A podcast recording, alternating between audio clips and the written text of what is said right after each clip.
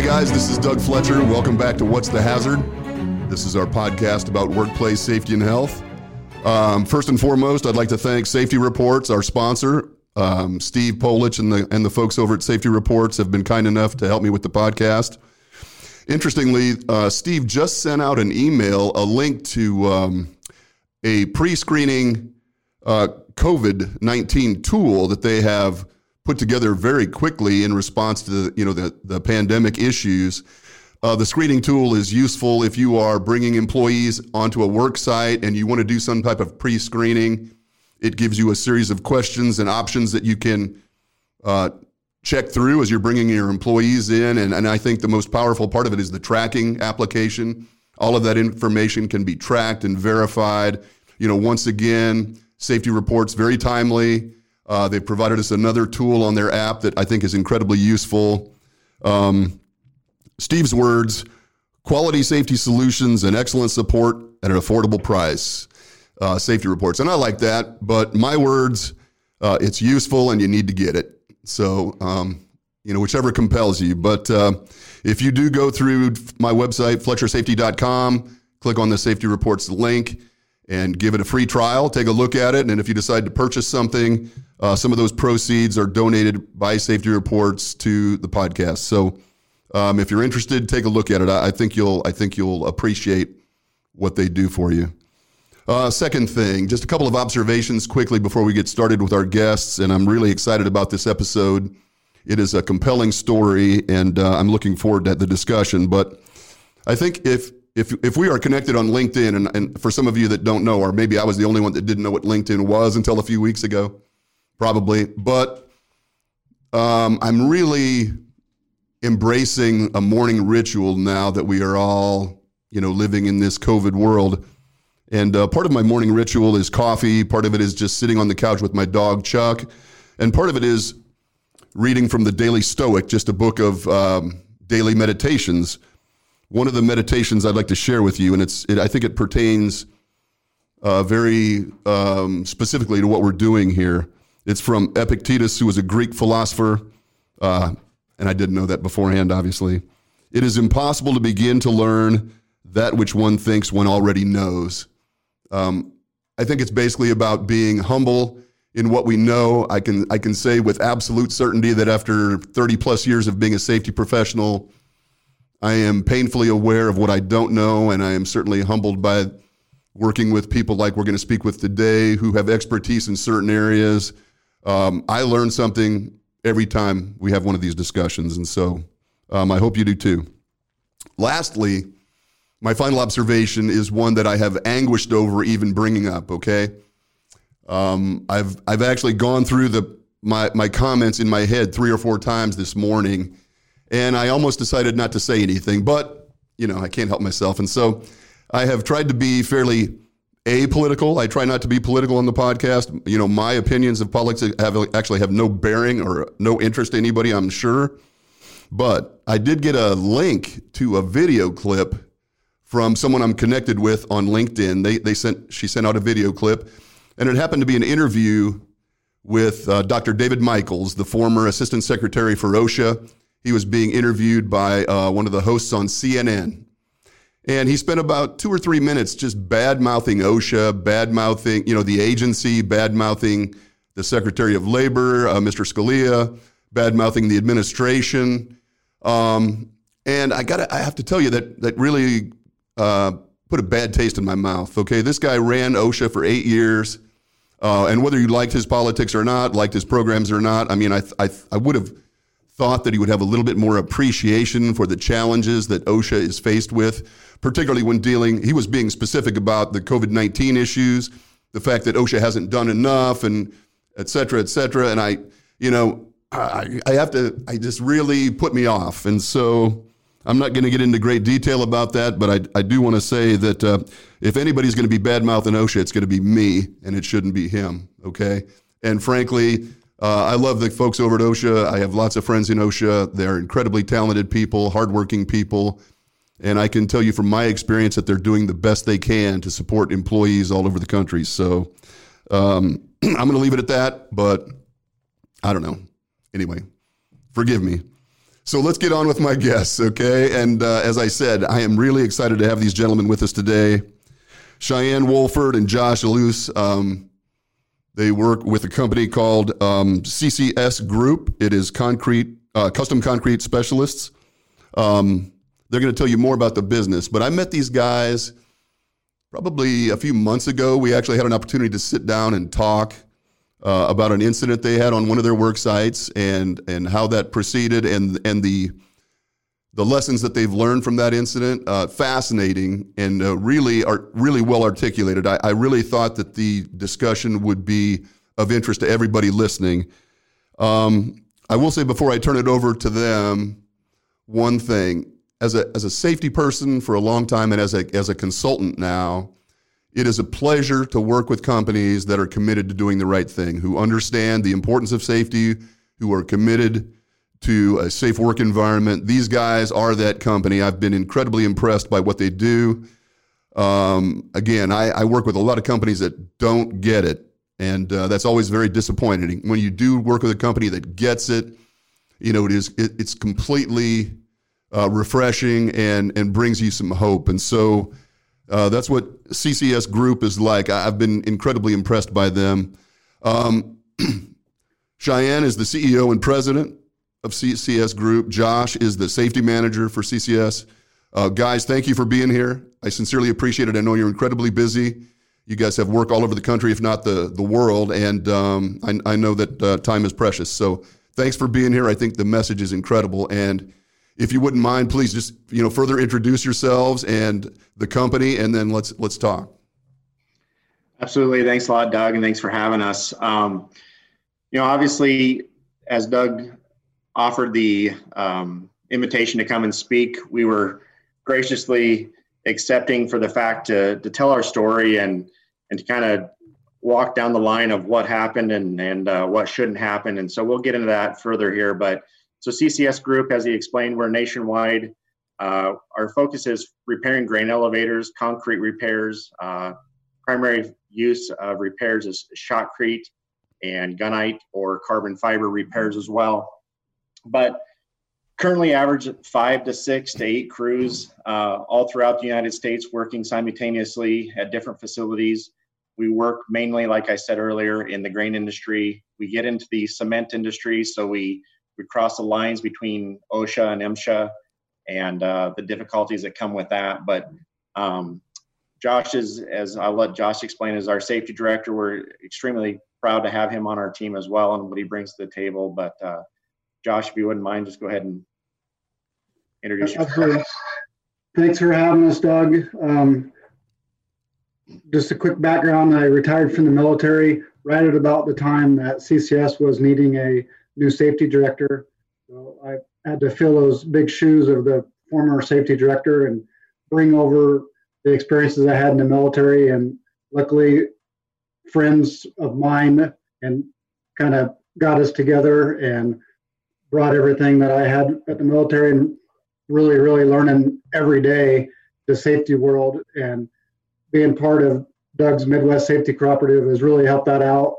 I want to put a plug in there for that because I don't think I'd be here today without some of the members of that group. So I want to thanks. Awesome, man. That. Oh yeah, man. It's been a pleasure having you in the group. Um, Cheyenne, you are a concrete guy. Your expertise is in the concrete industry, if I'm not mistaken. And man, I have to be. I, I went to your website. Your website is fantastic. Um, I thought it was very informative, man. I really enjoyed it. Um, I, I, was. I, I, sat there this morning, looking at the website, learning about uh, shotcrete and uh, gunite and all those things that you guys are doing. And as a former OSHA guy here in Nebraska, I spent a lot of time in those concrete elevators, and they scared the crap out of me, man. So uh, thanks for thanks for reinforcing them for all of those of us that have to go into them. It's, I, I, I appreciate it. Absolutely, it's a it's a challenge. Obviously, it's a passion of mine, and uh, what a great industry we work in. Great people, uh, all safety minded, which is what we're going to get in today. And and you know, obviously, working in this industry, we're all in it together to go home every night. And uh, I know there's some industries out there that aren't as safety driven as as the grain industry or the cement industry. So really, that's kind of blends into the story that we're going to tell today. Of you know, when you think you're doing everything right and the papers all line up and the stars all align, that still your work your world can come crashing down. Mm-hmm. So Yeah, man, exactly. Well, and that that brings us to the story. And again, you shared this with me a few months ago. I was it was really a compelling story, and so, I mean, if you don't mind, just give everybody a little bit of background, and we can just talk through it. Absolutely. Uh, so, kind of going back, I'll, I'll not spend too much time, but uh, tell you a little bit of timeline. We started CCS Group in 2009. I left a competitor um, to start this business, knowing that I can do it differently, uh, safer, more efficiently. So in 2009, we started CCS, and we really hit the ground running. Uh, built a fantastic crew. Uh, thought we were doing everything right. Had a, you know a safety director in line. Had all of our processes, procedures, documents, everything in place. Um, and then so I'll kind of fast forward to September of last year, and and that's kind of the incident we're going to talk about. But it's that phone call that you get that you you know you you wish you never get, or we've all gotten phone calls of of Joe or Bill or somebody cutting their finger or what have you. But it's the phone call that comes in that says we got a major issue, guys. Um, we've had an accident, and uh, that phone call came in on a Friday in, in early September for us and I to this day remember where I was sitting, you know, what I was wearing, uh, the the minutes after it, the after, the hour after that, the days after that. But uh, to get right down to the meat of it, we had a fatality at a facility um, that involved an uh, electrical uh, incident, electrocution, and uh, the phone call that I got was. You know, we had one gentleman that we knew at that point probably wasn't going to make it and one that was questionable uh, if he was going to make it.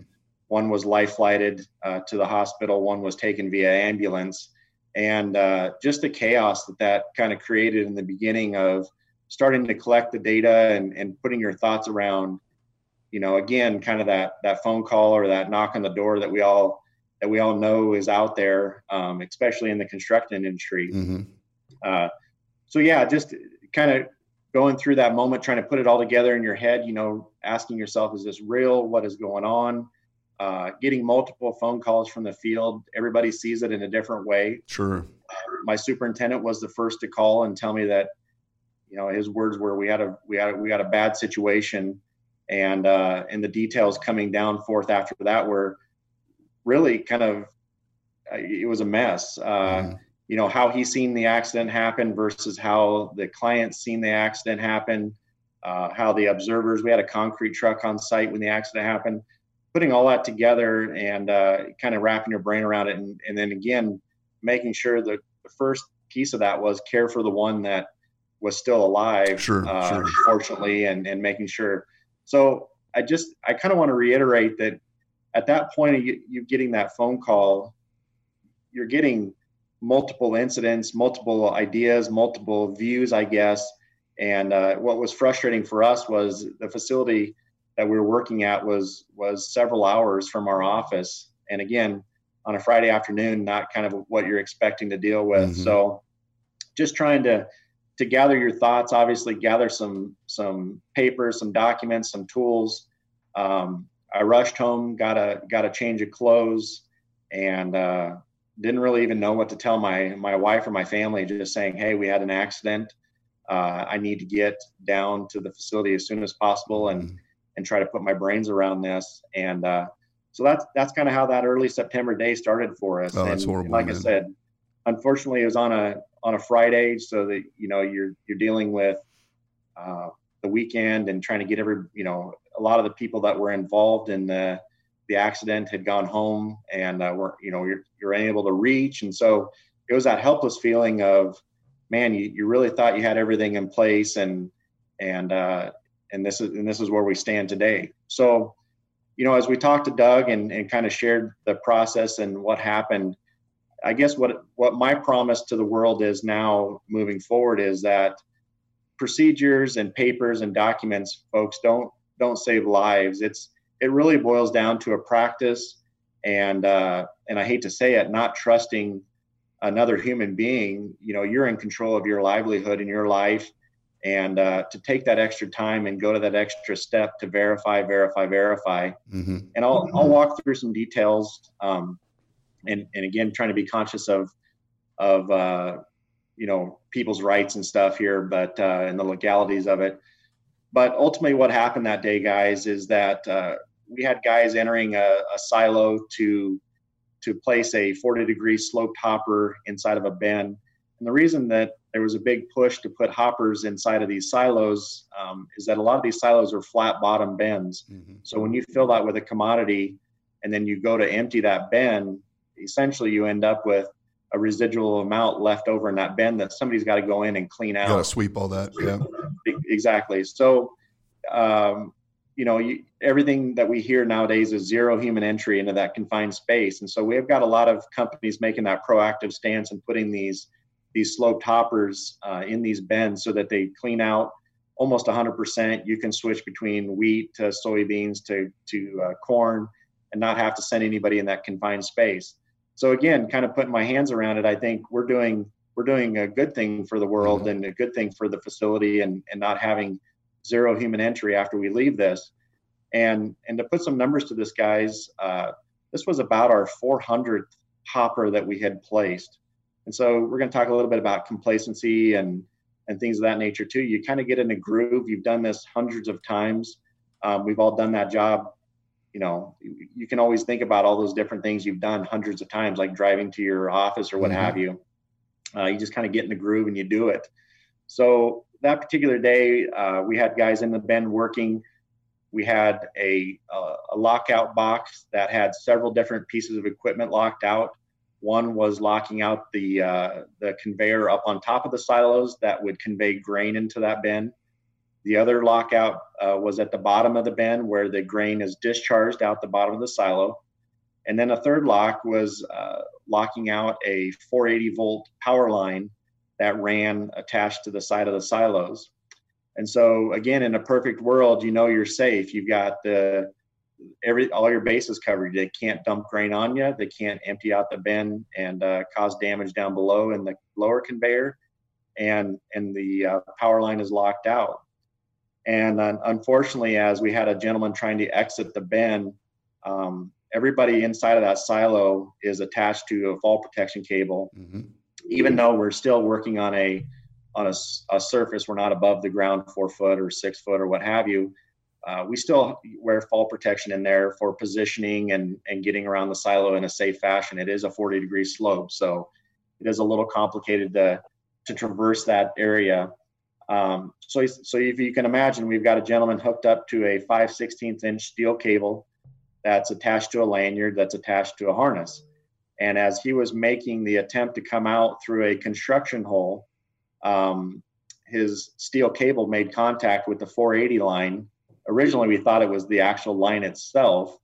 And uh, as a result, it electrified uh, not only his cable, but everybody else's cable that mm-hmm. was in contact in that silo, which was essentially the uh, the four other or the three other gentlemen that were in the bin. There was a total of four guys in the oh. bin, and so as you can imagine, you've you've got a complete disaster here. You've got one gentleman that's getting electrified by 480 volt through his his cable and his harness. You've got other people that are being electrified through their cables and harnesses, but the wet concrete that was just placed was also conductive and mm. uh, was carrying a current through it too. So wow. the, during the investigation, we had multiple um, quotes saying that you know they felt the shock coming through their feet through the wet, wet concrete. Uh, they felt the shock coming through their shoulders, which would actually be coming through their harnesses and, and the steel cable and such. Uh, luckily enough, the superintendent that was in the bin had a mind about him that when he saw the cable that was connected directly to the power source, it was glowing red, and uh, obviously from heat and being electrified. So he swiped at that cable, and when he did that, um, he, he essentially made contact with another piece of steel inside of that bin, and it cut the cable in half, which then you know basically de-energized the whole situation. Um, and so again, probably a, a that was probably one of the main instances that saved the rest of the lives in that bin uh, that day. So to carry on on the story here, um, we had two gentlemen that were in the bin that were down and unconscious. Um, going back and giving kudos to the crew of paying attention to first aid and CPR, they uh, got to the guy that originally had made contact with the bin or the excuse me the power line and uh, started performing CPR on him and was able to bring him back, uh, got him up in a breathing situation and, and sitting upright and, and kind of getting him headed towards the right direction to getting out of the bend. The other gentleman, uh, unfortunately, at that point was still uh, that was still face down on the concrete. They got him rolled over and got him resuscitated as well. And so got everybody kind of headed back towards getting out of the bend and evaluating the situation. And uh, the first the first gentleman that went down uh, kind of had a, a, relapse or what have you, whatever you want to call it, and was struggling to get his feet. And so they focused their attention on getting him up and out through the hole. Mm-hmm. And unfortunately, during that time of doing so, when they returned to get the second gentleman out, uh, that's the time that he had passed in that bend. And so that's the hard part here, guys, is that you know we we do everything right, and and like I said, the the CPR measures and being able to resuscitate, and I know there's a lot of science that goes into that, and and why people thought that he came back to life and then passed again or what have you.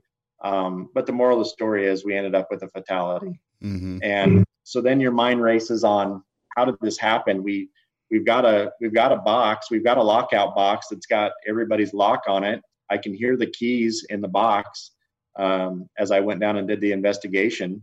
Uh, I got the piece of paper that says everything's locked out and tagged out. So where was the disconnect here? Right. And right. so so basically we spent the next two to three days um, just really combing through the details, obviously suffering our loss and and uh, trying to trying to take care of all that from the family to the logistics and and of course you've got the OSHA uh, phone call that you need to make and the insurance phone calls and, and kind of getting everybody on the same page.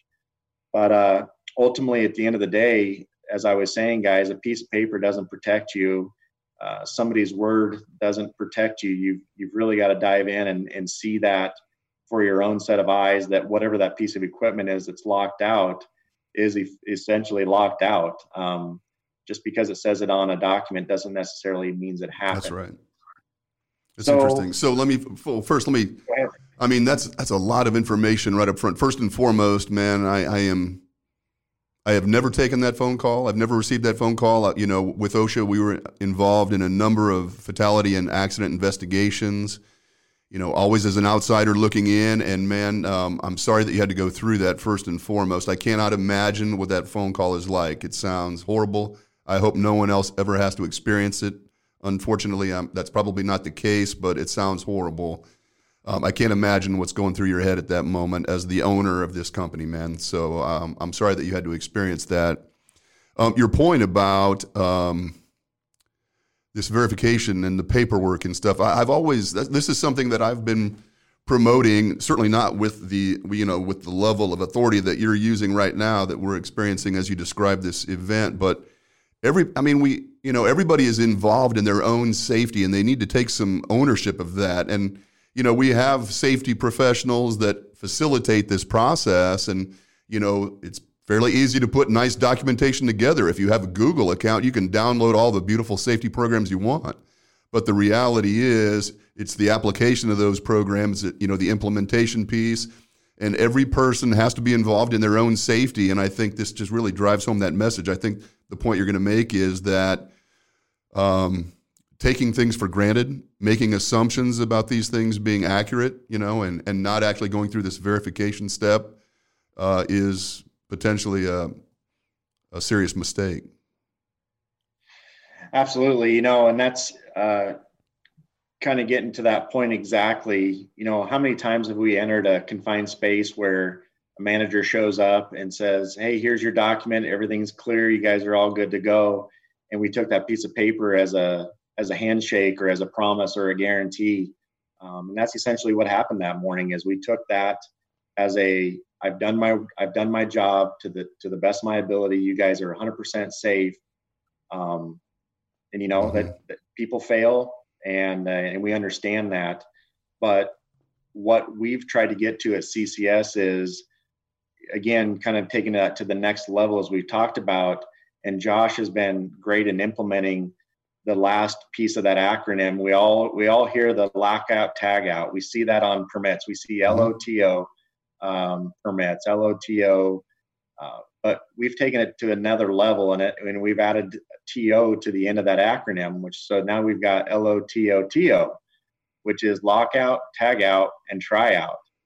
And mm-hmm. what we've done with our employees is we said, hey guys, look, we have a we have a prime example here of you taking somebody's word and and going with it and not actually physically going and seeing that lock or seeing that piece of equipment not fire up or pushing that button on you know a light switch to show that there is no electricity to that line or whatever it is but we so so easily take out the mm-hmm. tryout mm-hmm. process of that permit right. and i think for me that's the biggest uh, piece you know granted you can that lockout that lock on that lock is is is very very important and i get that. But to me the trying out process is the most piece the biggest right, piece for right. us i guess agreed. uh, the most important piece because no matter what happens behind that little red lock or that box or what have you until i physically know that that can't whatever it is harm me then then the process isn't complete right and and we've learned that uh, obviously the hard way and so again my promise to the family as i attended the funeral uh, and, mm. and was on multiple multiple phone calls with them was i will be the vi- the biggest advocate for teaching not only ccs but uh, you know the rest of the construction world so i appreciate that doug of mm-hmm. uh, letting us share our message and going into that tryout process because had my guys just gone and pushed the button on one piece of equipment that day, they would have realized that that line was energized. Mm. And unfortunately, the button was right below where the ladder was placed. Um, and so many times we're told by customers, "Hey, you can't go into that room," or where right. the where the piece of equipment is locked out is is a, our major MC room or MCC room, and you're not qualified to go in there. And to that, I say, no, we mm-hmm. are qualified. If if if I'm going to put my life at risk and my family and my business or whatever it is at jeopardy here, I need to physically see that happen. Um, and so we've we've we've done numerous things with clients. We've uh, allowed them to take videos, or we've encouraged them to take videos of it as they do it. If if it's in a situation that I cannot physically get my guys into because of training issues or not having the uh, corrective PPE when it comes to electrical mm-hmm. protection and stuff, then go in and take that video and don't allow there to be any time lapse in that video where I show you going in and doing it and coming back out. And then you can essentially show that to me ASAP. Right. Um, that would be, you know, obviously one one situation. The best situation is that you can take everybody in there individually or as a group and show them, hey, step by step, this is what we're doing, and allowing them to see that. And so as we started that process with CCS, we got a lot of great feedback.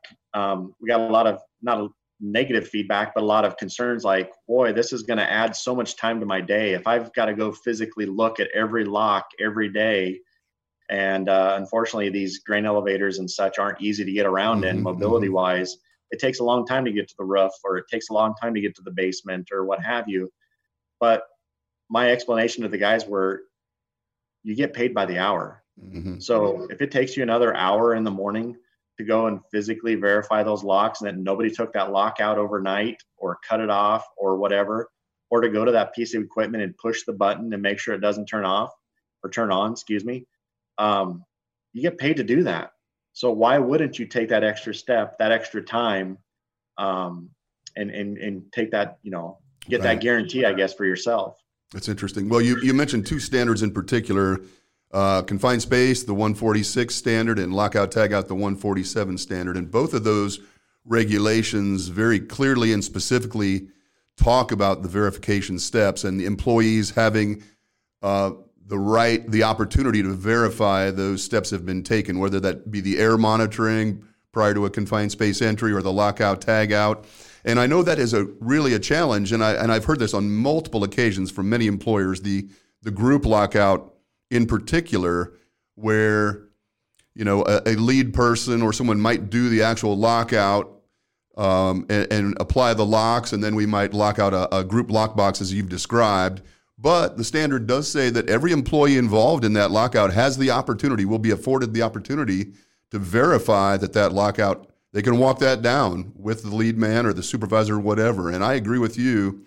I couldn't count on both hands, you know, over my time with OSHA, the number of fatalities that we investigated that were the result of somebody just assuming that it had been done correctly or assuming that the lock was still in place. As you said, I mean, there are multiple examples of someone removing a lock to to do something just quickly and then not replacing the lock, somebody coming back to the project assuming that it was still locked out, the condition was still controlled, and and having a horrible incident as a result. So I, I think that message cannot be trumpeted enough, man. Everybody needs to involve themselves in that verification process to the degree that they are, you know, that they are comfortable with it. I think that's just a, a really important message.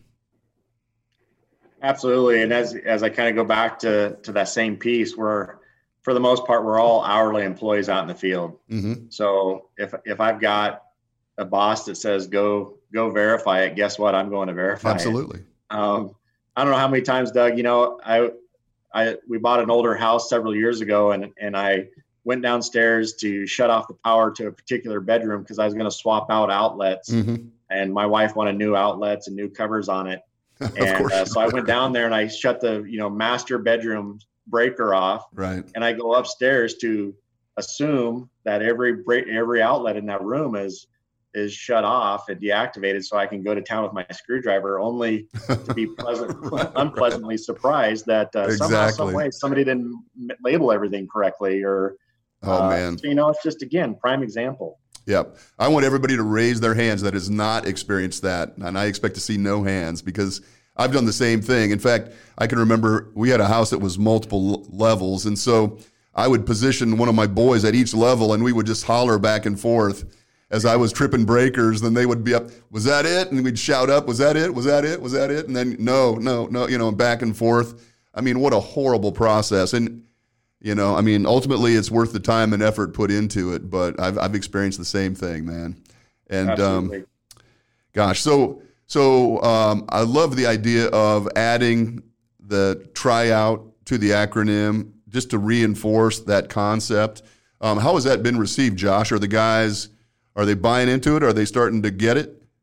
Absolutely, they're buying into it. Actually, a lot of the crews have created a new idea too. With one of the sites we were at, they actually have a, a tryout on the form and they initial it every day as a crew member. Nice. So they go around as a crew every morning and check all that off and they sign off on this new document saying that yep we tried it out it's locked out the keys in the box right and that's even before they start the day when they then they go back to the trailer and do their pre-jha so mm-hmm. fantastic 100% bought into it and oh that's excellent the safety program is only as good as the guys that run it and our crews are amazing so good for they you, do man. a great great job well, I mean, they're they're only going to be as good as as you resource them and prepare them to be. So that you know that's a testament to you guys as well.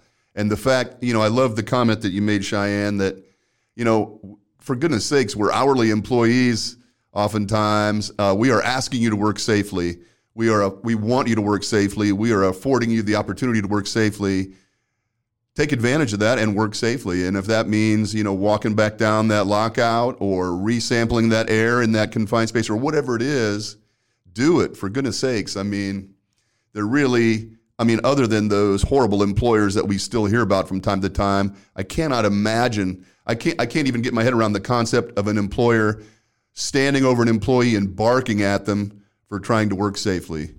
You know, I just I just can't imagine that still exists, other than in the most remote locations in western Nebraska, perhaps. And no disrespect to western Nebraska, but you know, if you live in civilization, you know that that just doesn't fly anymore. You know.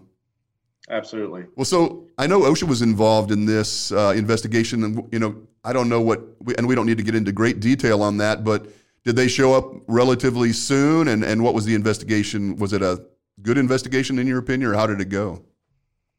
Yeah, absolutely. So, um, you know, I'll go back. I I consider myself still inexperienced as a as a business owner for only ten years. I reached out to our insurance company immediately and said, "All right, guys, how does this how does this play out? You guys obviously have dealt with a fatality in the past. Um, what what happens here?" And and I love my insurance company greatly. Uh, they come back with all the horror stories about, oh, this is just going to be the most brutal thing you've undergone, and mm-hmm. and it's going to be just you know be ready to be completely belittled and and what have you. So I was fully prepared for the situation, and, and kind of going back to what I said, Doug. I spent the whole entire weekend on site taking pictures, pictures, pictures, pictures, mm-hmm. measurements, documents. Um, I just I just felt a need to stay there and uh, and get the story as it happened. Uh, we immediately got a boom lift in on site on on Saturday. Went up and uh, of course, obviously made sure everything was locked out. Then that that whole that Saturday morning lockout tagout was probably the most humble um, lockout tagout I've ever completed in my mm, life. To make sure that nobody else was at risk, and uh, got a boom lift in sight, and got in there and kind of looked at the silo inside and what had all happened and where all the pieces laid and uh, Monday morning, OSHA showed up and uh, came in and, and it kind of separated the, we were all huddled together. My insurance company actually came out and uh, sent my, my producer and the risk manager came out to kind of befriend us and be there mm-hmm. supportive mm-hmm. nature. Uh, the client there, they were, you know, honestly, this all happened and everybody can point the fingers, but at the end of the day, you're still in it together. Right. Um, where, the, you know, they're still our customer. They still will be a great customer for us. Uh, we're all huddled together. So OSHA made entry.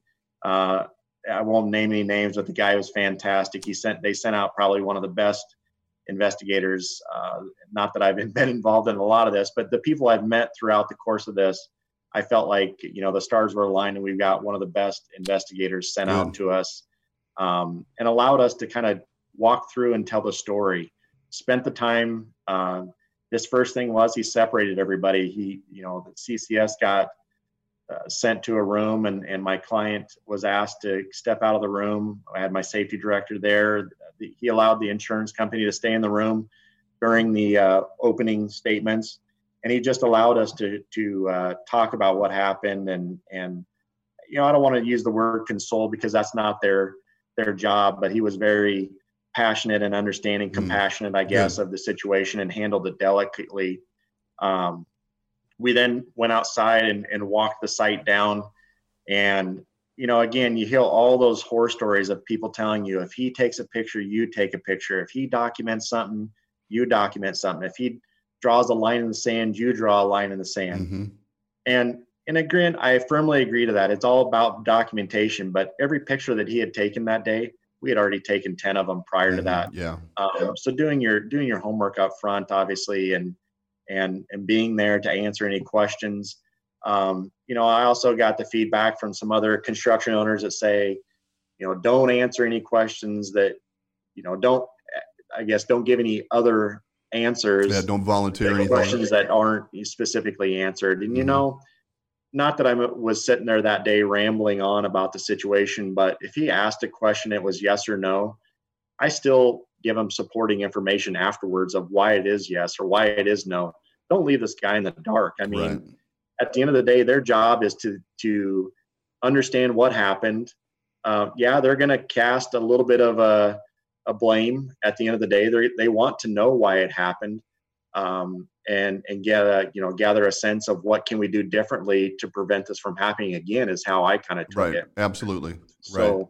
so well, we kind of ran with that. I do. Um, I do think they, um, in my experience, I think a, at least a seasoned compliance officer will understand when a company is being honest and forthcoming, and you'll have a sense for when they're trying to be evasive and maybe not even uh, honest. I think so. Right. I, I, I agree with your, particularly in, in these circumstances, you know, tell the story as best you understand it based on your investigation and, and what you've compiled and kind of help them. Oftentimes, you know, uh, it does help them to understand what was going on and what occurred if, if it comes from the employer.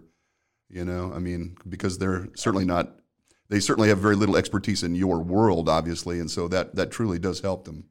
Right.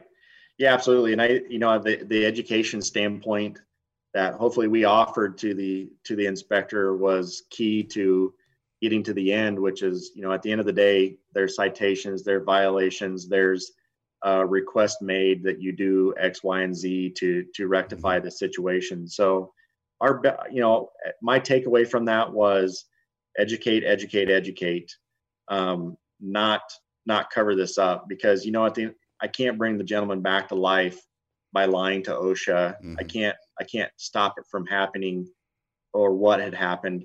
But my promise again to the family was I will make sure to the best of my ability that this doesn't happen again, mm-hmm. um, no matter what industry or what company. So being honest with OSHA was the number one key in that. And I'll tell you, there is there's reward in that, and and I don't know how much Doug you want to get into that piece of it, but at the end of the day, uh, CCS did not have any citations or violations. Uh, there was one that that was questionable, and we walked through um, the whole process. You know, we were able to go down and and kind of plead our case on on mm-hmm. what we felt was right on a particular citation, and that citation was 100% removed. Oh, good for you. So, man.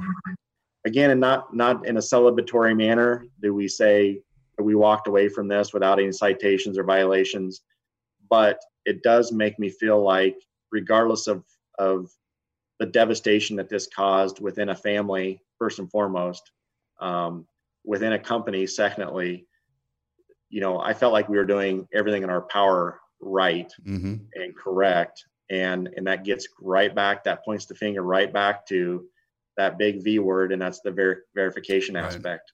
So right.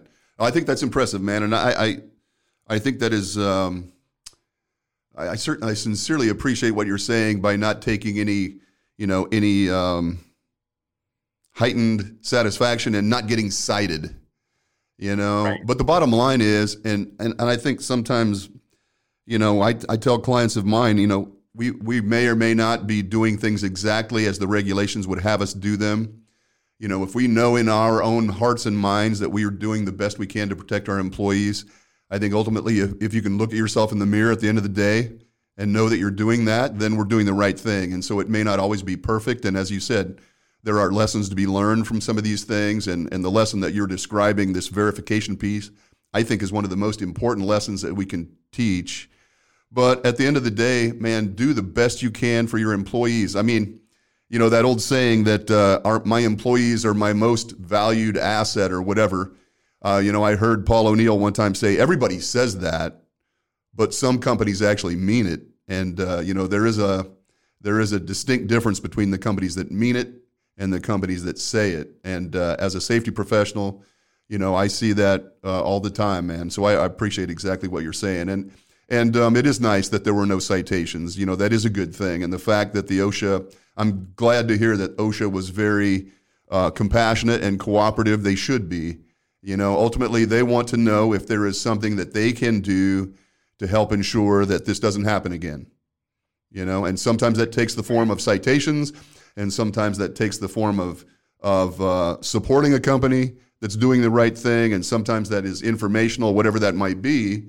You know, but I'm I'm glad to hear that it worked out um, to the advantage of all of us. You know, that all of us will hopefully benefit from that um, that information.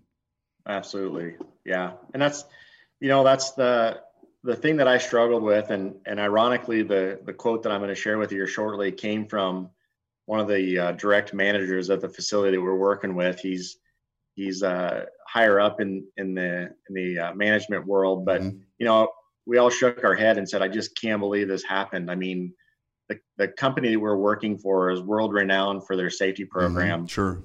Uh, CCS in our in our small niche business, I will I will brag and say we were we were known for our safety program. I mean, absolutely. five years running now, we've been, you know, awarded one of Nebraska's safest company awards.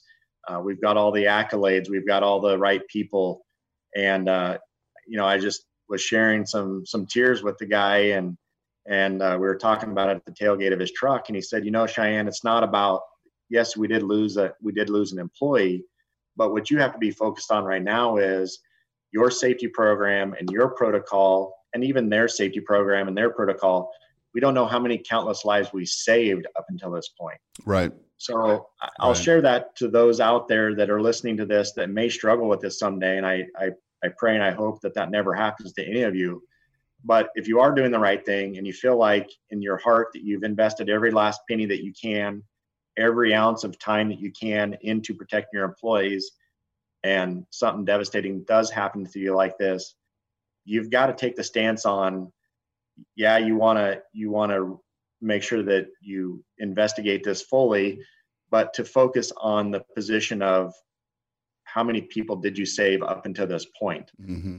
Um, and, That's true. and it's easy. I mean, it's easy to get in the ditch and get depressed. And, you know, there was thoughts that crossed my mind that said, am I even supposed to be doing this? Man, mm-hmm. I, maybe this is where we sell this ship and we go back to doing something different. And, uh, when I, when I spoke to that to the gentleman at the tailgate, he said, no, Shine, you got to promise me that you stick this out because you are one of the better contractors and and we'll still handpick you because of that. So don't give up uh, and don't force us to go work with a, a lesser company when it comes to mm-hmm. safety or something. Well, that's a good point. Uh, you know, well, make and, sure that you continue going on. Well, and certainly, you know, the message is going to die right there if you guys go out of business or stop operating. And, you know, I think the fact that the message is important and needs to be promoted, needs to be out there uh, a credit to what you guys are doing. I mean, if nothing else, and I know that you guys, as I said in the very beginning, I've only known you guys for a short time. I've been incredibly impressed by the commitment that I can tell you have towards safety and to the, to the well-being of your employees. But the message is important, and um, you know, I have a, I have another colleague, a friend of mine, Mike Langford. Uh, he was the safety manager at a, at an electrical contractor here in Omaha, and they had a fatality on on one of their projects as well, very similar. It was an electrocution. It was a few years ago. Um, I was uh, kind of uh, an observer, a fairly close observer of the OSHA investigation. One of my former colleagues did the investigation, and and uh, Mike and I corresponded during that. And he is doing the same thing. He's no longer with that company. He has moved a few times in different positions, but the message is the same. He is out there. Um, projecting the message, you know, conveying the message, talking about, and and even in retrospect, he talked a lot about how to be more prepared and how to, you know, how to handle issues. Perhaps if we were ever to have something like that again, I I don't think anybody is prepared for that. And as you said, it's overwhelming, and there's so many things going on at once that you have to account for. Um, you know, there is a lesson in that as well, and hopefully we don't experience that lesson again. But others may, and anything that we can do to help them control that is probably valuable. Absolutely. You know, we all sit back and and we had probably one of the best uh, investigation checklists, if you will, that we sat down and worked with through our insurance mm-hmm. company mm-hmm. and as a group, and said, okay, in the event that again from a broken finger to a fatality, here's the investigation checklist. This is how this is going to go down.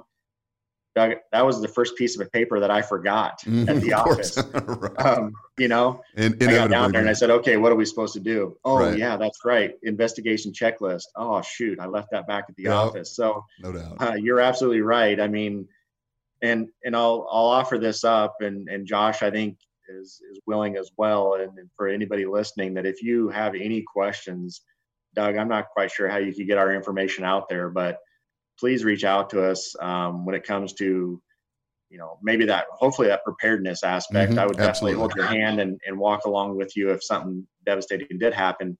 But uh, i would i would devote any time and effort to anybody that wants to reach out and uh, ask us about policies procedures checklists what have you that you've heard about or that you think about or questions.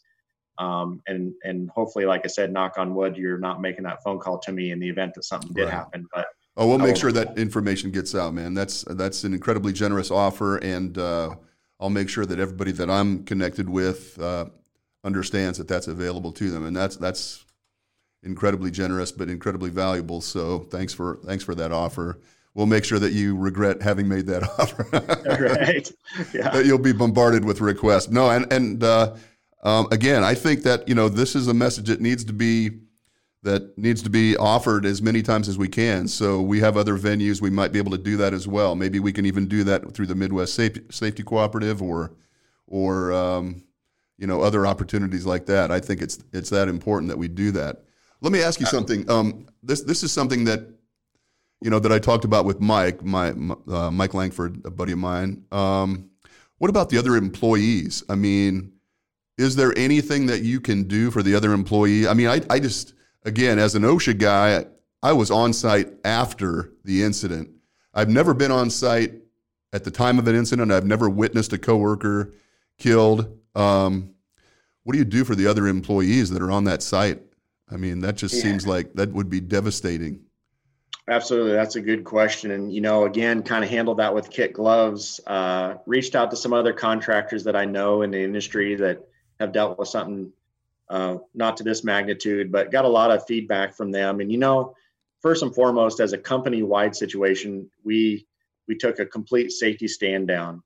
Um, we I don't want to say shut the crews down, but we shut the projects down. Uh, we continued to pay the guys, and until we got our hands wrapped around this, and and when I say that, that's a big feat for us because we've got guys scattered from coast to coast. Mm-hmm. And uh, for the word to get out there, you know, the first initial thought was we gotta we gotta convey the message to the to the rest of the people in the field that yes, something did happen. Yes, we're going to put our arms around it and we're going to get this figured out. But then, how do we support them and how do we encourage them to feel safe to continue right. on? And so we handled it in different phases. But the the particular crew that uh, this involved with. You know, we initially went down, and uh, a majority of them went over that that night to be with the gentleman that was in the hospital. Oh, nice. And I, I told him, we'll make whatever work. You you get everybody loaded in the truck. You need to get over. You need to be with him. Um, he was able to. The gentleman that was in the hospital was able to to visit with them and see him that night and we just kind of wrapped our arms around that. That was, you know, we've got one positive thing out of this whole situation is we we still have one that shouldn't be with us that is still with us That's today. Right. So let's put our arms around that and let's celebrate that. So I told everybody, uh, get the truck, get over there. I got hotel rooms lined up for everybody in the in the town where the wow. hospital was, and uh, got some meals to them and and kind of just made them feel comfortable in the situation of being able to visit that gentleman in the hospital. Uh, and then we kind of really slowly progressed forward and just asking them all individually how you know what they needed from us. I guess we've got a an EAP program, mm-hmm.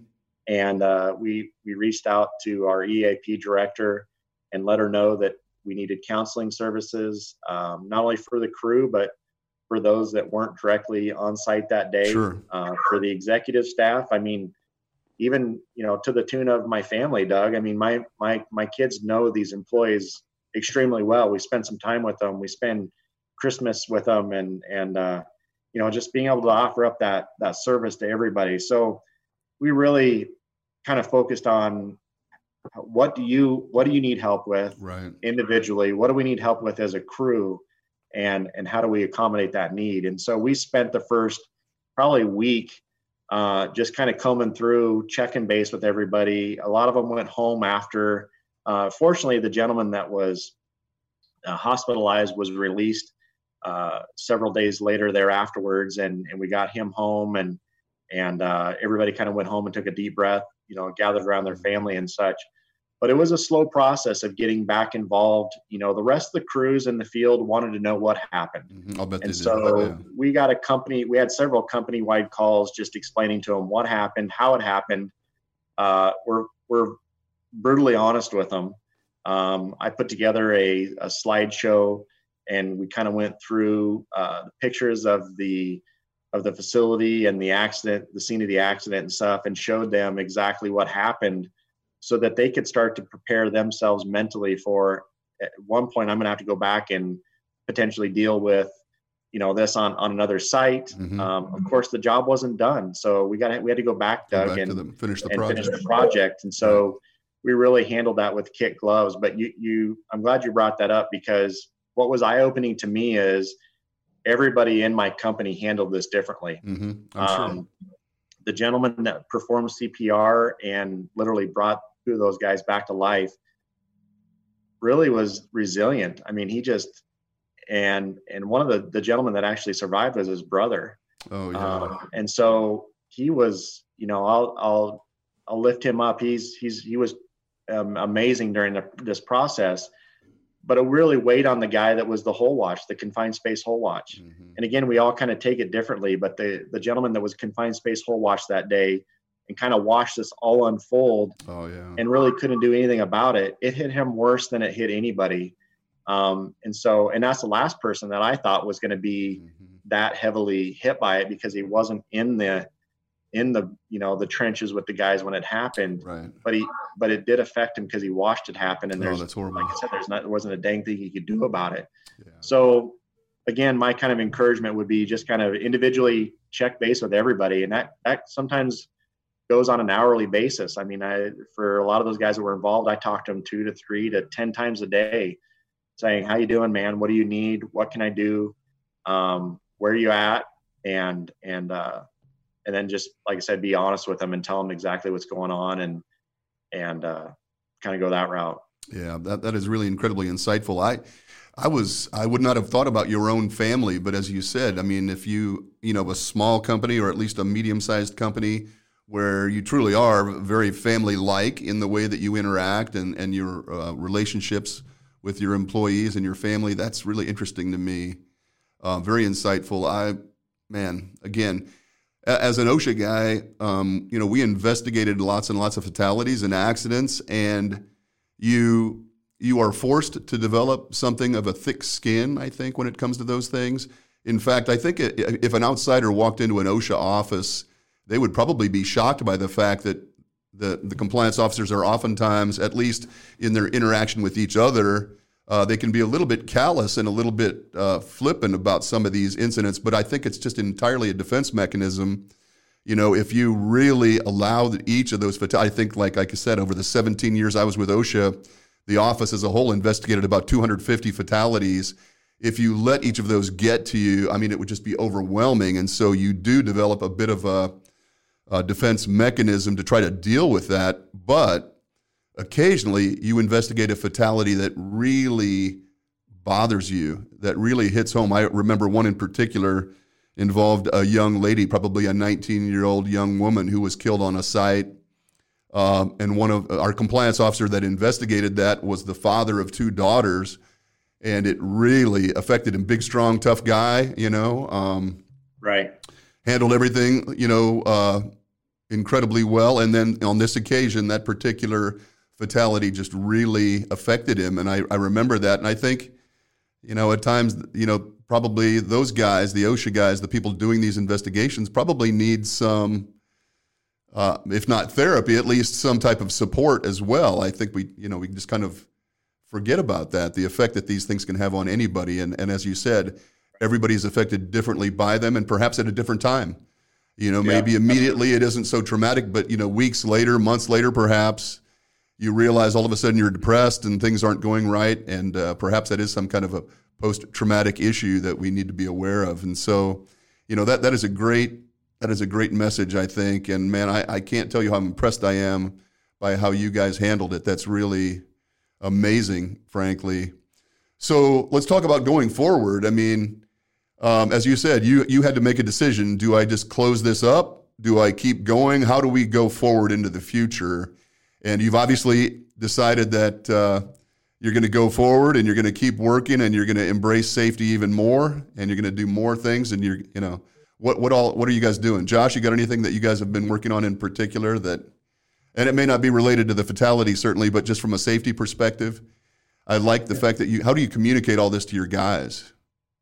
Well, I try to get out to the, each site and visit with the guys. It's I'm more of a personable person where you can go and actually talk to them and make sure they understand it. Mm-hmm. Um, with this COVID 19 situation, we've had a lot of different policies and implementations, just as well as everybody else. Mm-hmm. Sure. Um, so, pretty much my goal was just for the first few months here is just to look at all the policies that were already in place and then talk to the guys and see what what they see from their foxhole about what we can do to fix things taking their ideas brought what resources i had to it uh, talked to cheyenne about it and slowly starting to implement different programs that the guys can really really buy into because as you, everybody knows if if you get buy-in from the crews they're going to be more apt to do it Mhm. than for a new safety guy come in and say this is how we're going to do it Right. that knows nothing about shotcrete nothing about the grain industry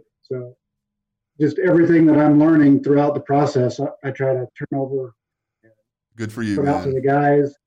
A lot of I have one crew that I really like to give trial runs to, let them try it, and they do the feedback, and the crew members talk amongst each other. And if everybody likes it, we we do a policy on it, talk to everybody in the executive staff, and and and make that the gospel for moving forward. So, mm-hmm. well, man, I mean, I know you've only been an actual uh, public sector, you know, private sector safety guy for a short time after 23 years uh, serving the country, man. Um, but that's a very mature approach to safety. I think, you know, I think seasoned safety professionals, first of all, uh, realize that listening is a big part of this and uh, interacting with the employees and getting their feedback and listening to them and uh, engaging them. Nothing is more empowering to the employees, I don't think, to, to believe that their comments and their opinions are actually appreciated and um, and are, are being considered. Uh, I so uh, I'm impressed by that, buddy. Um, you know, for a short timer in, in this at least this part of the business, uh, that's a very um, mature approach to safety. I think many of us in the early stages of our career tend to think we know more than we do. So good for you. I'm very proud of knowing that I don't know anything. That's right, man. And learning every day. I mean, you know, it is an opportunity to learn something new every day if you're actually sincerely asking your employees' opinions and for feedback. That's that's such a huge part of this. I'm impressed. Um, it's really great to learn from those guys, and actually, I can't make safety decisions unless I actually do the task with them. Right, so right. The and crews really like to see the safety guy get in the bin and and hang rebar with them. So good for you. So you're in there doing it. Absolutely. Oh, nice. Cheyenne, is he any good? Yeah, he's. You know, I. They tell me he's he's a little slow yet, but he'll, he'll learn. he can tie some rebar, though. I mean. That's right. Yeah. Oh, good deal, man. Now that's interesting you say that because you, Josh, you and I have a mutual friend, John, who introduced us, and um, and you guys have a very similar history, having spent time in the military. He does the same thing. You know, he goes out on the lines at his facility and works shoulder to shoulder. You know, well, not anymore, but uh, he used to work shoulder to shoulder with his with the um, employees just to learn what they're actually up against, rather than you know making decisions just from a desk. Yep. You know, and I'm I'm in, I'm impressed by that. Um, yeah. That's that's really. John was important. a very big mentor of me, and is why I'm here today. He's the one that told me to get off my butt and get some more safety training and right, right, my safety degree and. Good for you, and good for him, both. John. Hey, man. Um, Cheyenne, what's the take-home message? I know you know the message of verification is an important message. Uh, certainly, uh, the incident um, always terrible. Those are horrible incidents. Um, and I'm always impressed by companies that actually they learn from those incidents. They you know they embrace it and they learn from it and they get better. And so I, I'm impressed by what you guys have done. Is there anything that you would like to kind of conclude with, or? Yeah, absolutely. You know, early on in, in this conversation with a, a good friend of mine in the, in the construction industry said, Shine, you can go two ways with this. You can either own it and deal with it and fix it, or you can cast blame and say, you know, hey, this this wasn't our fault.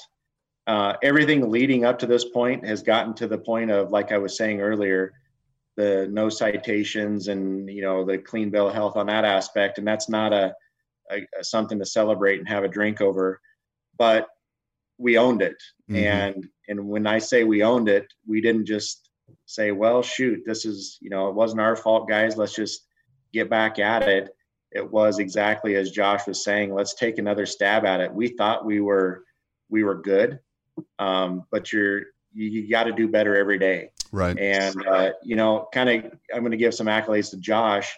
Can you imagine a uh, a company? I remember sitting in the interview with Josh and interviewing him and saying, "Oh, by the way, we've we've got a fatality on our hands right now." Gosh, Josh yeah. came into this uh, after the fatality and uh, I commend him for saying, okay, this is somewhere I want to be uh, because I see that they're not just trying to sweep this under the rug. Right. So we owned it and we own it. We own it today. We own it. I, uh, we, that's what we did. And, and, and part of that process is not just saying, well, you know, lightning struck once, it'll never strike again because it will. And so we're, we're, we're never good enough is, right. is kind of the takeaway. We're never good enough listen to your guys in the field. They they do the work day in and out, which is what Josh is very particularly good at is is listening and and and going and doing the work with them. like he was saying, I, I like getting out with the guys and working. Mm-hmm. Uh, I pay for it several days after because I'm usually super sore. Exactly. But, uh, you know, it, it, shows them in good faith that I, I care about them. Josh cares about them. We as a family care about them. Um, own it and and know that you're never good enough. Right. Don't, don't look at it. I don't care if your safety program or your safety policy is six pages or 600 pages. Uh, it's never good enough. Right. And and you got to get out and live it, and uh, don't depend on the paper. Josh, anything you want to add to that? That that is an incredible message. I I completely agree. Um, That's well, this there is never an end to safety, working safely. It is always continuous.